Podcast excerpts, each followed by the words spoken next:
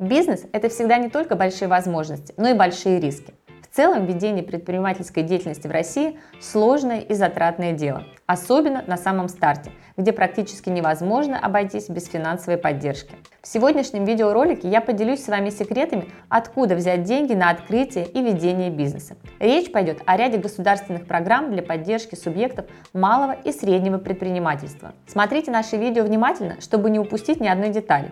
А в конце вас ждет наша новая рубрика «Ответы на вопросы подписчиков». Рекомендуем не только посмотреть до самого конца, но и оставить свои вопросы в комментариях, чтобы мы подготовили на них видеоответы. Итак, начинаем. Критерии получения поддержки для представителей МСП. В отношении субъектов МСП действует ряд мер, заключающихся в поддержке и помощи в развитии. Однако получить господдержку не так-то просто. Она предусмотрена лишь для ограниченного круга лиц. Микропредприятия. Доход должен быть не более 120 миллионов в год и штат не более 15 сотрудников. Малое предприятие. Доход должен составлять до 800 миллионов рублей в год, штат до 100 сотрудников. Среднее предприятие. Доход должен составлять до 2 миллиардов рублей в год, штат до 250 человек. Но и этого будет мало, если вы захотите получить помощь от государства. Помимо вышеперечисленных критериев, действует также критерий доли участия в уставном капитале. Не менее 51% от уставного капитала должно принадлежать физлицам, либо субъектам малого предпринимательства не более 49% может находиться у организаций, не являющихся субъектами СМП, не более 25% от УК может находиться у региональных властей или у государства. И еще одно очень важное условие. На сегодняшний день существует единый реестр субъектов малого и среднего предпринимательства, в который занесены все субъекты МСП. Если организация по тем или иным причинам туда не занесена, получить помощь от государства будет невозможно, даже если были соблюдены все вышеуказанные требования. Важно отметить, что в целом большая часть мер поддержки представляется бизнесменам без привязки к виду деятельности. Однако, если дело касается финансовой поддержки малого и среднего бизнеса, то здесь большая часть финансирования идет на поддержку и развитие именно приоритетных отраслей бизнеса. К числу таковых сейчас относят сельское хозяйство, внутренний туризм, науку и технику, спорт, культуру, здравоохранение, IT и так далее. Теперь перейдем к рассмотрению денежных мер поддержки и развития бизнеса. Субсидия от Центра занятости. Данный вид поддержки направлен на неработающих граждан, желающих открыть свое дело. Для этого им необходимо обратиться в Центр занятости населения и встать на учет в качестве безработного. Далее заполнить заявление, бланк которого дадут ЦЗН. Затем претенденту предложат пройти курс по основам предпринимательства, по итогам которого нужно будет пройти экзамен. И потом уже начинающий предприниматель должен разработать и предоставить бизнес-план. Начинающему предпринимателю выделят порядка 60 тысяч рублей. Расходование денег строго целевое. Затем, после этапа одобрения заявки, нужно будет зарегистрироваться в качестве индивидуального предпринимателя в налоговой инспекции или же зарегистрировать ООО. Информация для тех, кто проживает в регионах. В некоторых регионах сумма субсидий может существенно отличаться от той, что предоставляют в Москве. Для уточнения информации необходимо обратиться в местный центр занятости. Льготное кредитование. Программа льготного кредитования субъектов МСП стартовала еще в прошлом году и рассчитана она до 2024 года. В программе участвуют 99 банков, которые готовы выдавать предпринимателям кредиты по сниженной ставке до 8,5% а государство, в свою очередь, компенсирует банкам недополученную прибыль. Но получить льготный кредит смогут лишь те предприниматели, которые соответствуют целому ряду критериев и чья сфера бизнеса считается приоритетной для государства. Кредит можно взять под любые конкретные цели. И здесь есть два варианта. Взять льготный кредит на пополнение оборотных средств и потратить его, например, на выплату заработной платы работникам. В данном случае размер кредита составляет от 500 тысяч до 500 миллионов рублей. Взять инвестиционный кредит и потратить его, например, на приобретение нового оборудования или ремонт здания. В данном случае предприниматель может рассчитывать на сумму от 500 тысяч до 2 миллиардов. Кредит нужно погасить в течение 10 лет. Подробнее ознакомиться с данной мерой поддержки можно либо на сайте Мой бизнес РФ, либо в специализированных центрах Мой бизнес, которые есть не только в Москве, но и во многих регионах нашей страны. Перечень центров также можно найти на сайте Мой бизнес РФ в разделе Инфраструктура МСП.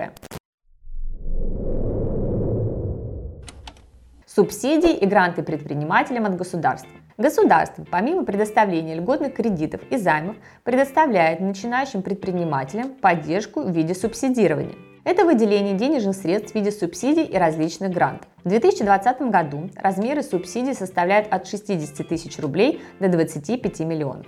Например, наиболее популярная и востребованная программа от Фонда содействия инновациям – программа «Умник». В рамках программы молодые разработчики и исследователи от 18 до 30 лет могут получить финансирование на реализацию своих научно-исследовательских проектов. Проекты должны быть коммерчески ориентированы. Информация для региона. В каждом конкретном регионе нашей страны могут быть разработаны иные меры помощи и поддержки субъектам малого и среднего предпринимательства. Например, в Питере действует программа поддержки социального предпринимательства, согласно которой некоторые затраты, например, аренда и покупка оборудования, будут компенсированы. Чтобы получить полное представление обо всех мерах поддержки малого и среднего бизнеса в регионах, рекомендую ознакомиться с сайтом Минэкономразвития. Перечень неденежных мер поддержки предпринимателей. Государство оказывает предпринимателям не только финансовое содействие. Так, предприниматели малого и среднего бизнеса имеют право получить консультационную поддержку, обратиться за консультацией к экспертам по любым вопросам, связанным с ведением бизнеса, можно в любом отделении МФЦ. Информационную поддержку. Суть информационной поддержки заключается в разработке и развитии интернет-ресурсов для оперативного получения актуальной информации касающиеся бизнеса, актуальные новости законодательства, льготы и субсидии и прочее. Образовательную поддержку. В рамках государственной поддержки субъектам малого и среднего предпринимательства на льготных условиях предоставляется возможность повысить квалификацию работников, провести подготовку и переподготовку специалистов, получить образование. Какие еще есть меры поддержки предпринимателей? Налоговые каникулы. Благодаря статусу субъекта малого предпринимательства предприниматель может получить освобождение от уплаты налогов и сборов в бюджет государства. Однако получить налоговую каникулу можно только при соблюдении целого ряда критериев. Подробнее об этом смотрите наше видео про налоговые каникулы. Оставляем ссылку в описании. Гарантированный рынок сбыта. Действующее законодательство гарантирует субъектам малого предпринимательства определенные привилегии при проведении закупок для государственных и муниципальных нужд, отсрочки при переходе на онлайн-кассы. На текущий момент для представителей малого бизнеса предусмотрено сразу несколько отсрочек по переходу на онлайн-кассы. Для некоторых налогоплательщиков был введен налоговый вычет 18 тысяч рублей за единицу кассы. Освобождение от отчетности. Предприниматели малого бизнеса имеют право вести бухучет в упрощенном порядке и имеют льготы в части представления статистической отчетности. Перечень организаций и ведомств, занимающихся поддержкой малого и среднего бизнеса. Министерство экономического развития, Центр занятости населения, Центр инфраструктуры МСП, Администрация муниципального образования в вашем регионе, Торгово-промышленная палата, Фонд содействия кредитованию малого бизнеса, Фонд содействия инновациям и многие другие. Ну а у меня на этом все. Поделитесь этим видео с теми, кому оно может быть полезным. А если вы до сих пор не подписаны на наш канал, обязательно подпишитесь и нажмите на колокольчик, чтобы не пропускать новые видео. Канал юридической компании Юрвиста ежедневно выпускает полезные информационные ролики на актуальные для частных лиц и бизнеса темы, обзоры новостей, а также вебинары по различным правовым вопросам.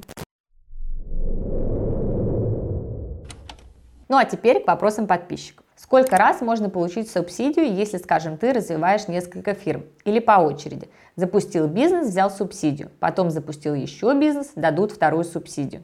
Естественно, при условии, что ты не убыточен. Отвечаем. Выдача субсидий не зависит от количества зарегистрированных ИП или ООО. Можно зарегистрировать несколько организаций в разных сферах и получать на каждую из них субсидию. Следующий вопрос. Спасибо за видео, было интересно. Возникает вопрос, когда нужно начинать суетиться по поводу субсидий и другой поддержки. До того, как ты организовал свое дело или уже после того, как получилось что-то организовать? Отвечаем. Все зависит от того, какую субсидию вы планируете получить. Если вы хотите получить субсидию на открытие бизнеса, то, конечно, надо обращаться за ней до того, как вы все официально оформите. Если сама субсидия предоставляется уже при наличии зарегистрированной организации или ИП, то тогда подаем документы уже после того, как вы открыли свое дело. И еще вопрос. А выделяются ли подобные субсидии для самозанятых? Допустим, может ли департамент имущества выделить помещение для маленькой мастерской самозанятому или только для ИП? Отвечаем, субсидии выдаются только субъектам малого предпринимательства, то есть ИП и ООО, которые стоят э, в реестре субъектов малого предпринимательства. Самозанятый по закону встать в этот реестр не может, и поэтому субсидии ему не положены. А у меня на этом все. Берегите себя и своих близких. До новых встреч!